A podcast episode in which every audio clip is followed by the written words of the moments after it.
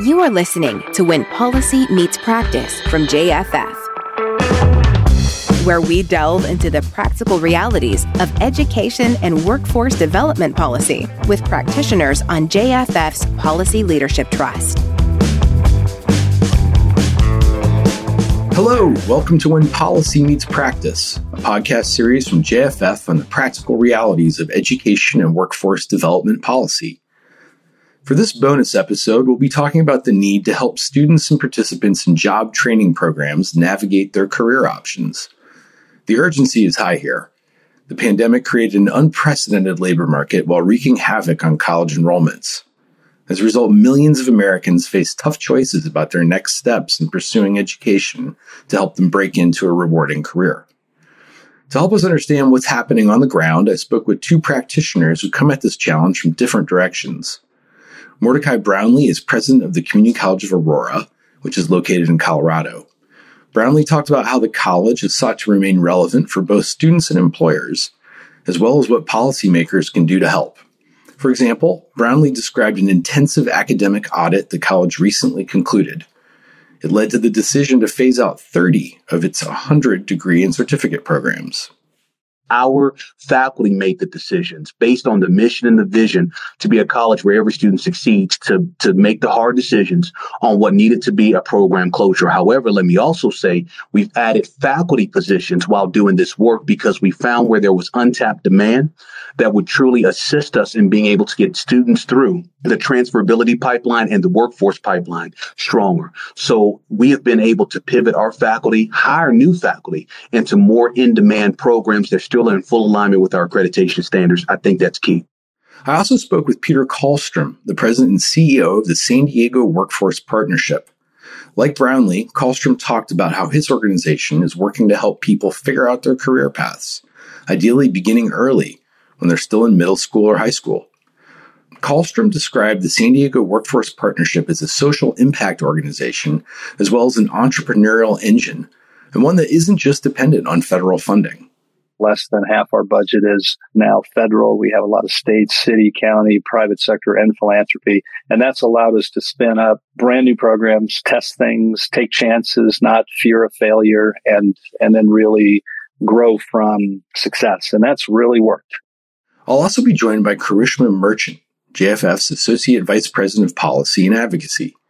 Karishma will join me after the discussion with Peter and Mordecai to help us make sense of what we heard. So I hope you'll stick around for that. But without further ado, let's get to the conversation.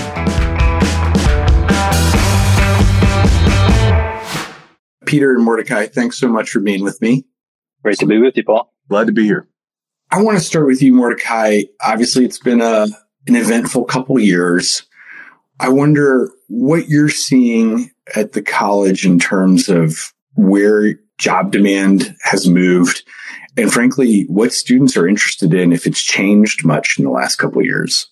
Yeah yeah. Great question paul. What i will tell you is is I'll, I'll start with this context. So i've been in this particular market now for 14 months before this market, I was with uh, us in San Antonio, Texas, with Alamo Colleges.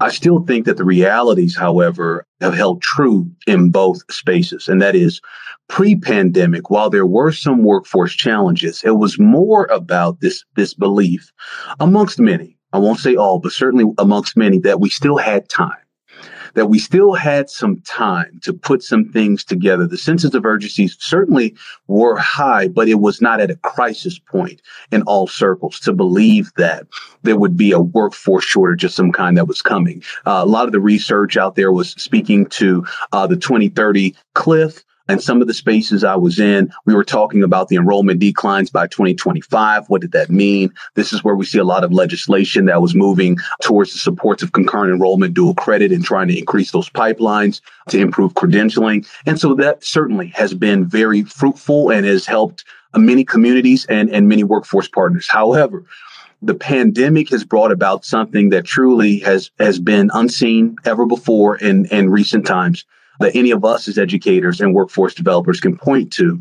And so now in this all out crisis, I think there has been uh, significant not only conversations, planning, but overhauling to speak to what have been some of the shortfalls, perhaps in our academic workforce development pipelines, the development certainly of new partnerships with workforce partners, but with an increased level of urgency that I believe that really the weight is carried upon higher education to say that if we have an inability to be responsive, uh, that industry is working on their own solutions, that higher education may not be included in those solutions.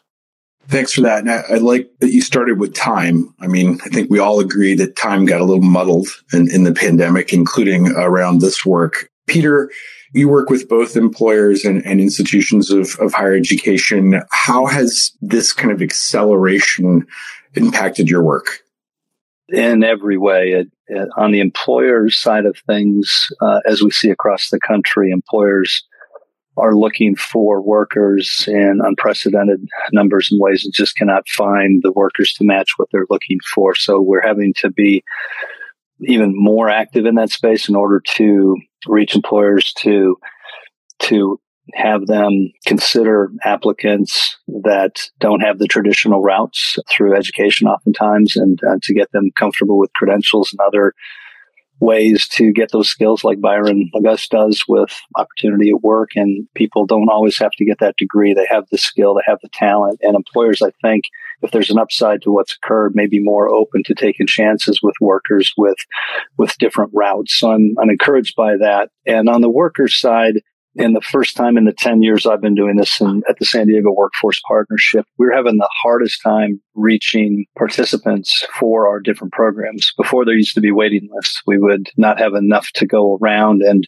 now it's flipped and we're having a hard time finding folks who will enter or consider the programs because I think in the end, the stress on their day to day lives because the disproportionate impact of COVID on lower earning folks and how do they pivot to find time to do training to get into the career that they want to. So it's a real tough life choice when they just need to put food on the table and to get through. So it's a really still unprecedented time. We're coming out of it because the economy is certainly much better, but how do we reach people who have been impacted in more creative and fast track ways so that we can help them get the necessary skills to get their foot in the door and, and onto a new pathway. And it's great to be with Dr. Brownlee because workforce and community colleges, in the end, we're in the same game, if you will. We do it differently with different approaches and different training and skills credentials and scaffolding and so forth. But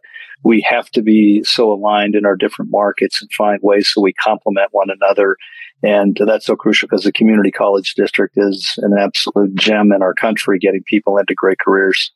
Peter, I just want to stick with you for a second. I mean, you mentioned the change in demand, and that obviously mm-hmm. mirrors what we're seeing in a lot of higher education, particularly the two year space. And there's a growing body of research showing that a, a, primary reason, even, maybe even more than time and money, that folks are hesitating, who prospective college students hesitate to enroll, is the doubts about whether it'll pay off. The way I look at that more is just not being sure what the best pathway is. And right. given the, the swirl in the labor market, that's not surprising. And it's a rational that's a mm-hmm. rational fear. Can, can, you talk about whether you're seeing that and some of your work to counteract that to get good information to folks? Yeah, and I think that's a real key empathic question that has to be asked and understood for everybody that we serve. Because if you're a participant trying to enter a program through a workforce provider or community college, having to navigate that um, amazing array of opportunity is just overwhelming. And so we have to find really smart ways to make that process much more navigable. And that's in San Diego. That's why we actually, for the first time in our history of 48 years now, we brought in house the career center services that are normally outsourced to an operator. And we've had good operator partners in the past, but in the evolution of who we are, and we've created some 25, 30 distinct programs in house that we have been delivering now for years with private sector and philanthropic support and other public dollars outside of Workforce Innovation Opportunity Act, bringing that together into a cohesive flow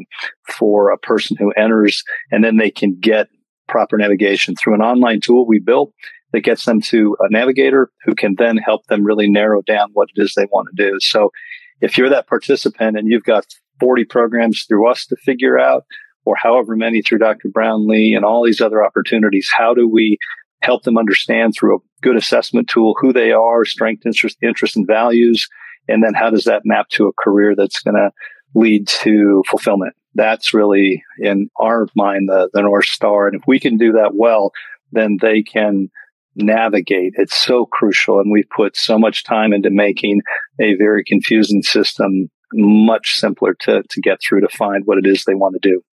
Thanks for that. Uh, President Brownlee, obviously enrolling in community college can be overwhelming, particularly if you've been away from school for a while.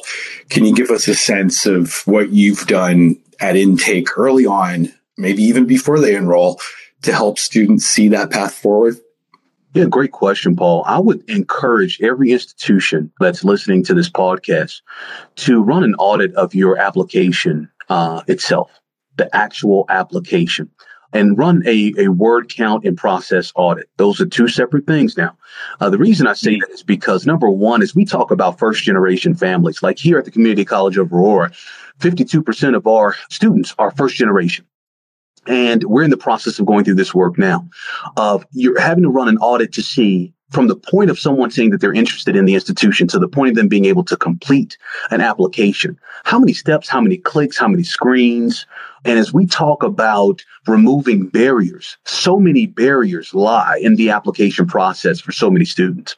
And if you're talking English second language as well, um, in, in some of these households, again, another barrier has been pr- presented uh, that must be removed. The second part of that audit was a word count audit, or I should say readability score audit is really what I should be saying.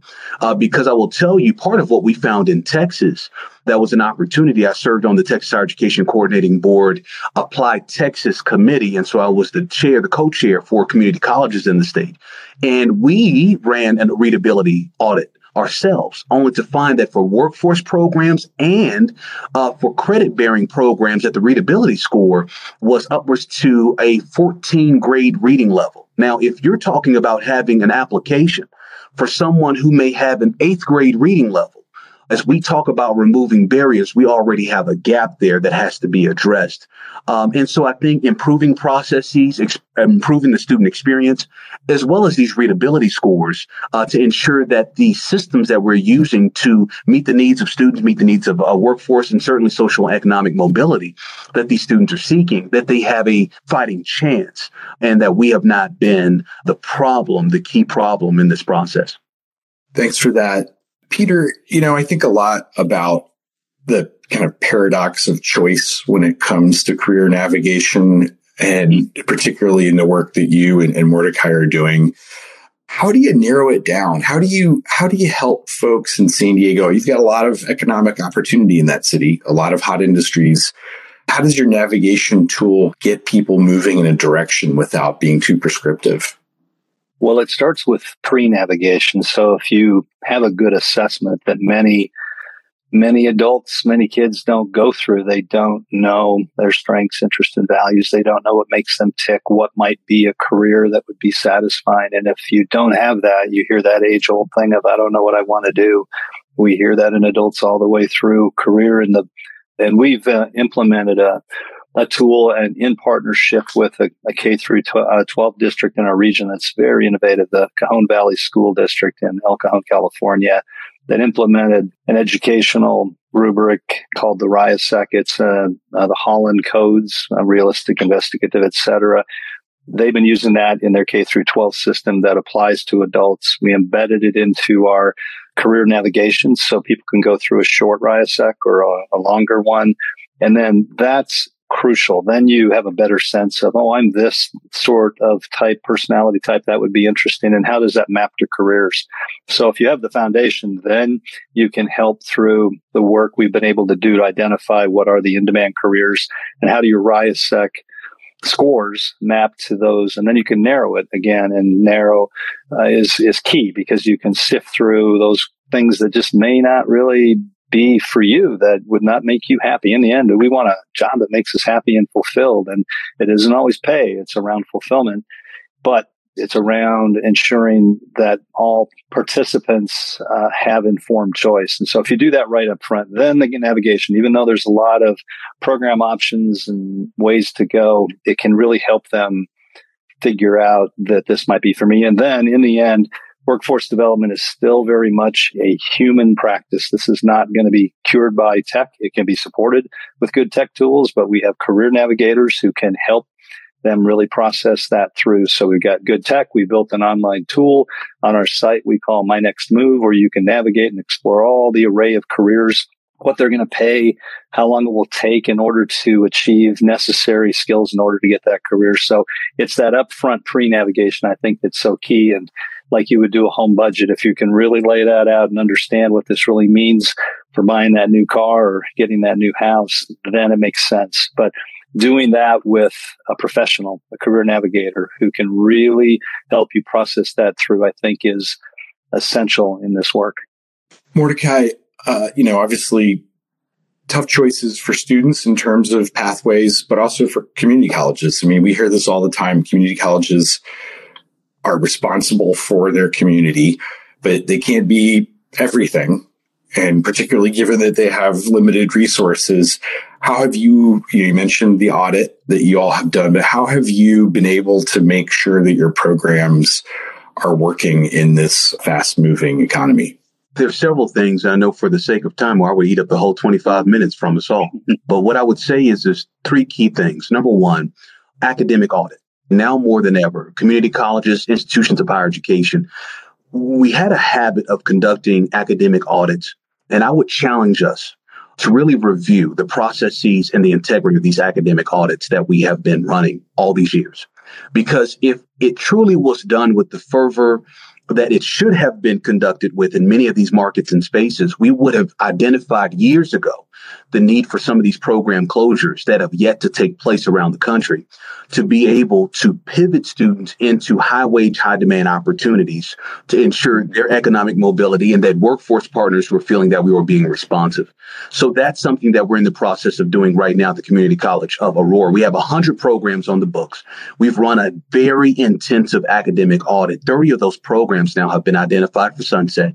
I think it's also critical to say because too often when we do this work, we think about slash and burn and that approach to it being able to work directly with faculty, and that's what we've done at CCA. We've been able to work directly with our faculty and our faculty chairs to make those decisions. Our faculty make the decisions based on the mission and the vision to be a college where every student succeeds, to make the hard decisions on what needed to be a program closure. However, let me also say we've added faculty positions while doing this work because we found where there was untapped demand that would truly assist us in being able to get students through the transferability pipeline and the workforce pipeline stronger. So we have been able to pivot our faculty, hire new faculty into more in-demand programs that still are in full alignment with our accreditation standards. I think that's key.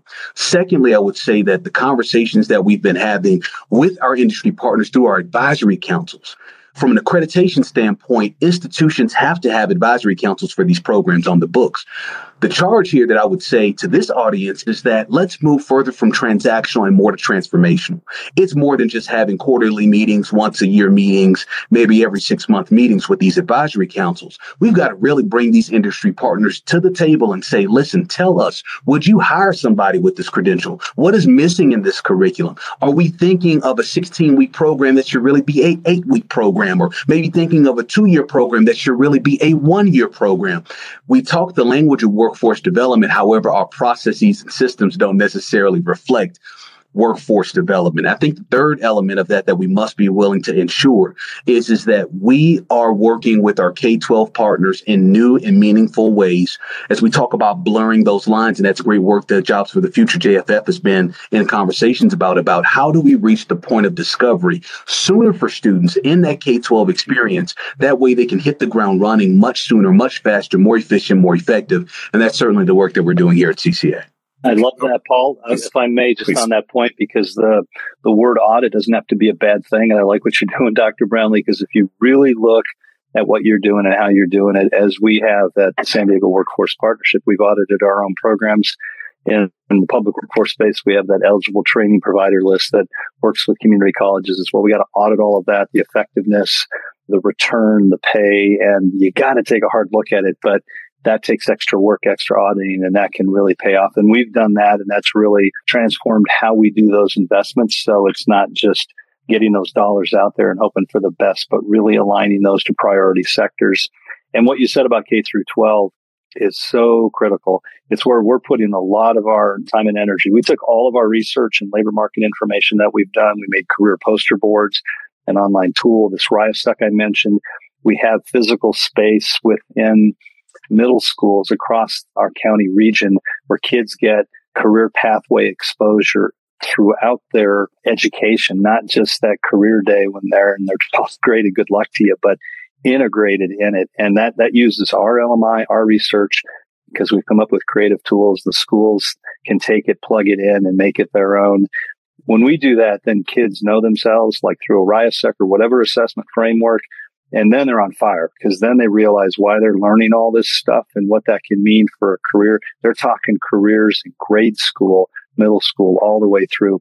And that's what we need to do in a big, big way in the public workforce system. And workforce and education have to be so intertwined and that not enough of that happens. And I think that's, that is again a North Star. If we do that right, then someday as my, my buddy back home at the Cajon Valley says, his goal is to put me out of business. I love that. You know, if we don't need public workforce development and retraining because people are on their way, I would, I'd take that any day. Just briefly, Peter, I was thinking of I'm a higher ed reporter. So, you know, when Mordecai tells me they're sunsetting 30 programs of 100 with faculty leadership, that doesn't happen. I don't need to, I don't need to tell people that is very rare in higher education. Mm-hmm. The discourse has put a lot of the onus on relevance and transformation mm-hmm. on higher ed. Right. I hear from a lot of community college folks Sure, you know, we hear from industry they want these short-term programs, they want new on-ramps, they're open to not hiring with the degree. We create the program and then they don't hire many of our graduates. It doesn't translate to HR. We know this. Can you give us a sense of what makes for good participation from an employer partner? What's the recipe for success and where you're seeing that sort of meaningful participation that we might have not seen as much in the past? Yeah, the word relevance really hits home for the public workforce system. We've been around for decades, as you know, and and there's a lot of good going out there, but maybe there's some that's stale. And we have to really re-energize that, truly transform it, think of it differently. Don't just keep doing the same old thing. That's part of why we brought Career Center services in-house. We provide it directly. We don't go through a third party. Nothing against them. That model can work, but in our case, it made much more sense to do it because of the array of programs that we had. And then we can reinvent our career centers too without a contract modification or going through other bureaucratic loops that come with that kind of arrangement. And we can partner with schools. We can partner with library. We can partner with whomever because we hold that responsibility. And then we can be much more nimble and meet the demand that's before us and not do the same old thing. I'm not for a career center that's going to be old school and where people don't want to go. We got to make it a inviting environment. We've got to get out of leases where the people aren't and bring the work to them. So we got to, we have an opportunity to reimagine that public workforce system within San Diego County. We have seven large career centers, two that are in jails. We partner in the libraries. And with this new approach, I see us completely rethinking how we go about this. It can't be the same old way it's been in decades past. And there's an opportunity for a lot of creativity when you do that and a lot of new partners that may not have been encouraged to want to do it in the past, but we're there for them now and it's going to be a whole new day. Great points, Peter. You know, Paul, if I can just jump in there really quickly, one of the conversations we've been having with many of our industry partners, we're getting ready. We broke ground uh, about two weeks ago in a new building that will engage new partnerships for workforce development purposes. The conversation that we've been really asking of our industry partners is, is how about we change the marketing ploys and schemes that we've utilized previously to truly direct more individuals into these jobs through the college. And so one of the conversations we've been having, and maybe the listeners can try this in their markets and we can all figure this out. But what we've done historically, in my opinion, in higher education is, is that we promote the interest, the program. We then tell the student we have career services available for you to help you land the opportunity. And then it's still not assured at that point. What does it look like if we bring industry to the front of the line along with us? And really, this conversation is happening in some spaces through the term apprenticeships.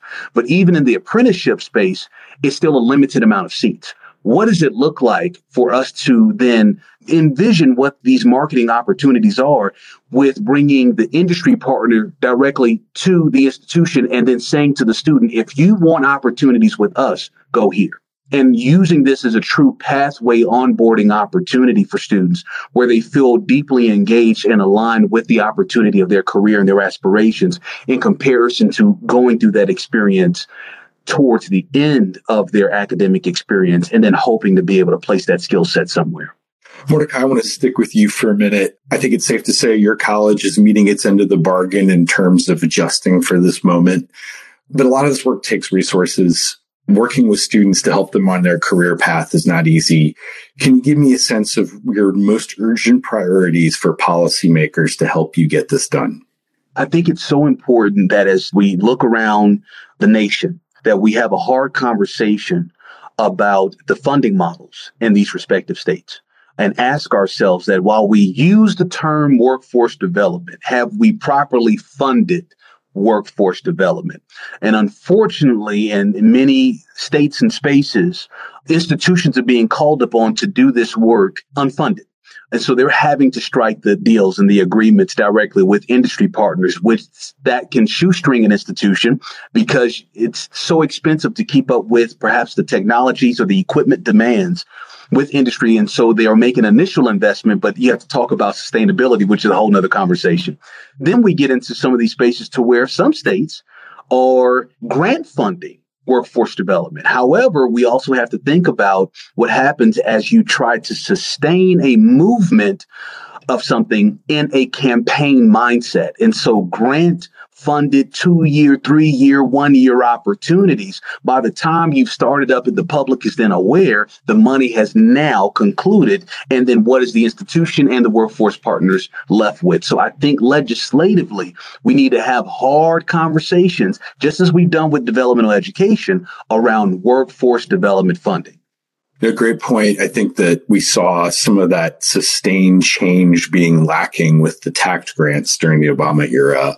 The money goes away, things change. Peter, last thoughts from you. I mean, you see both sides of this workforce mm-hmm. education puzzle. What are some policy fixes that could help?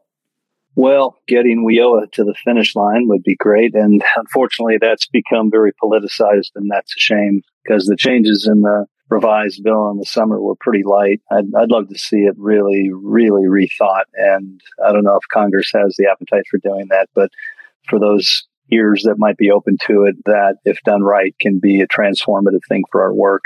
The, the funding has not nearly met the need. And that's a shame. Would have had a huge investment in Build Back Better, of course. States are stepping up. In California, we've seen a, a big investment in the work.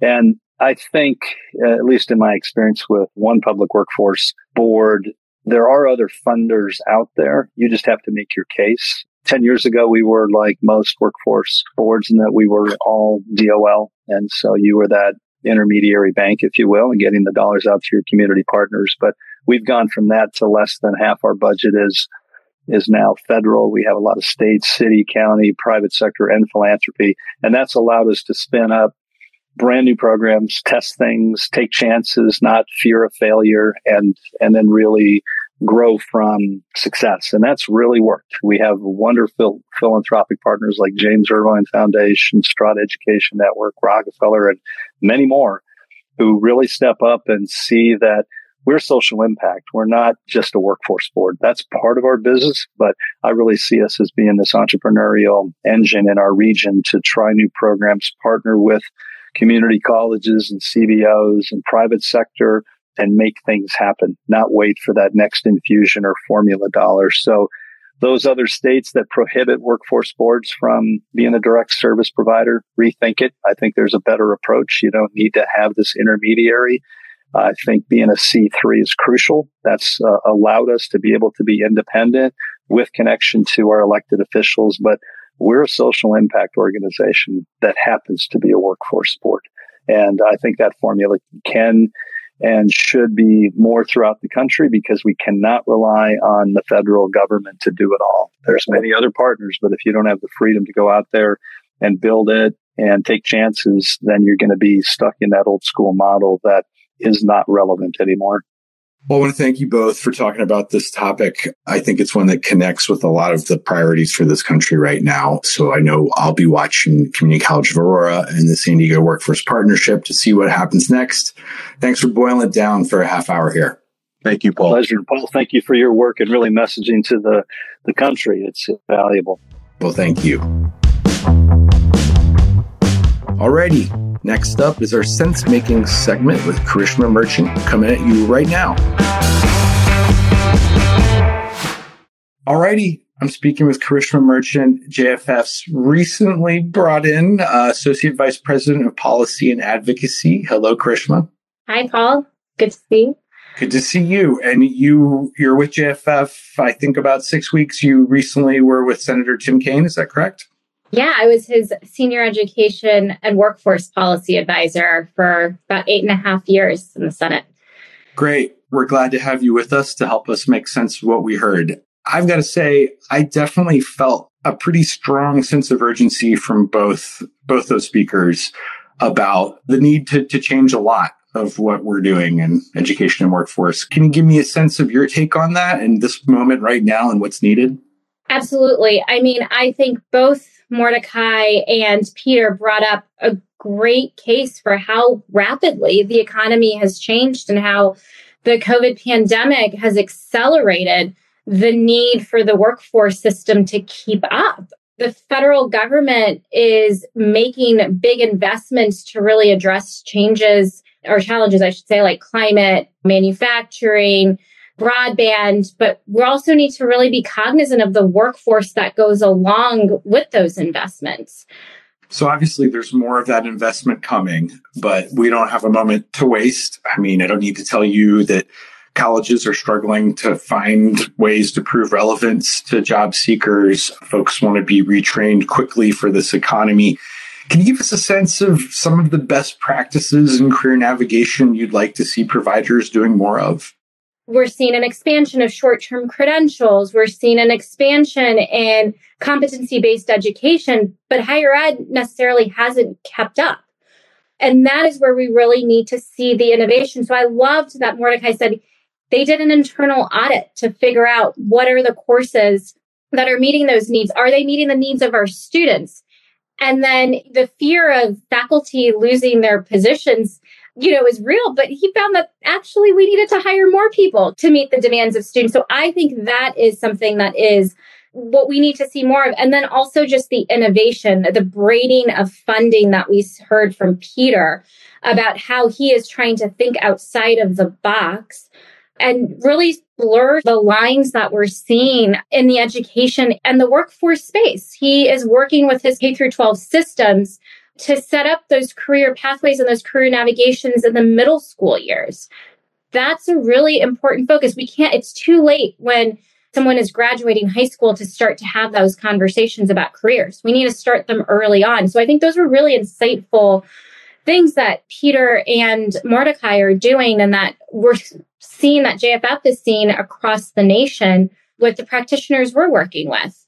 Oh, I'm really glad you brought up K 12 because it turns out a problem this complex and deep in society requires fixes across all stretches of institutions. That's workforce, education, K 12, post secondary, and employment. Um, frankly, that obviously will require some interesting approaches to policy that we haven't seen. Uh, you mentioned the braiding of funding, but can you talk about some of the policies that could really help these two practitioners do more of what they want to do? I think both of them hit the nail on the head with WIOA, right? That is the current system at the federal level that's been put into place to support training. But at the same time, we need to think about WIOA in a transformational way. Why is it that Peter is having to go out and find multiple different philanthropies and supporters why is it that the federal resources he's receiving, maybe they're obviously not enough, but why is he having to think outside of the box? What is it about the WIOA system that's so regimented that it doesn't allow him to have that flexibility to meet his local and regional labor market needs and the needs of employers. So I think that's sort of first and foremost. I think the other sort of role that I see in the policy conversation is we really need to invest in the infrastructure of career navigators. Looking at the data, the professionalization of the career navigation, that is another big capacity that local workforce boards and even community colleges are looking to invest in. And it's not a short term investment, it's a long term investment into this field. The other thing, too, is when Mordecai was talking about auditing programs that they're offering, and then I heard Peter talk about this is a time where he's bringing the programs under his system rather than having to go to other providers. He is not no longer the intermediary. It made me realize why, why are we having to, why are they having to do that? And it's because they know what the value of the credentials and the programs that they're offering are to employers. And so we really need to look at that introspectively, I think, at the policy level of how do we judge what the good credential is? How do we judge what a good training provider is? And when I say good, I mean a quality that will lead to a portable and a stackable credential and a career path. I think that's the ultimate goal that policymakers had envisioned with WIOA, but where it's failing to meet that need. Obviously, Senator Kaine has been a supporter of the Jobs Act and the short term Pell proposal includes some of that accountability that she mentioned with WIOA. I mean, are you are you optimistic that there's appetite on the Hill to put some quality safeguards in that could really work from a bipartisan basis? I think policymakers are thinking of it. I think that there is a desire and a recognition that non degree credentials are something that is expanding rapidly and that we need to find a way to ensure that federal taxpayer dollars are being invested wisely and that folks are getting the credentials from these programs that will be valuable in the long term. Well, Karishma, thanks so much for talking this through with me. Lots to process. Uh, just like Peter and Mordecai, you had a lot of information in a short amount of time here. And I really appreciate you sharing with us. Thank you. This has been When Policy Meets Practice. Thanks for listening to the episode.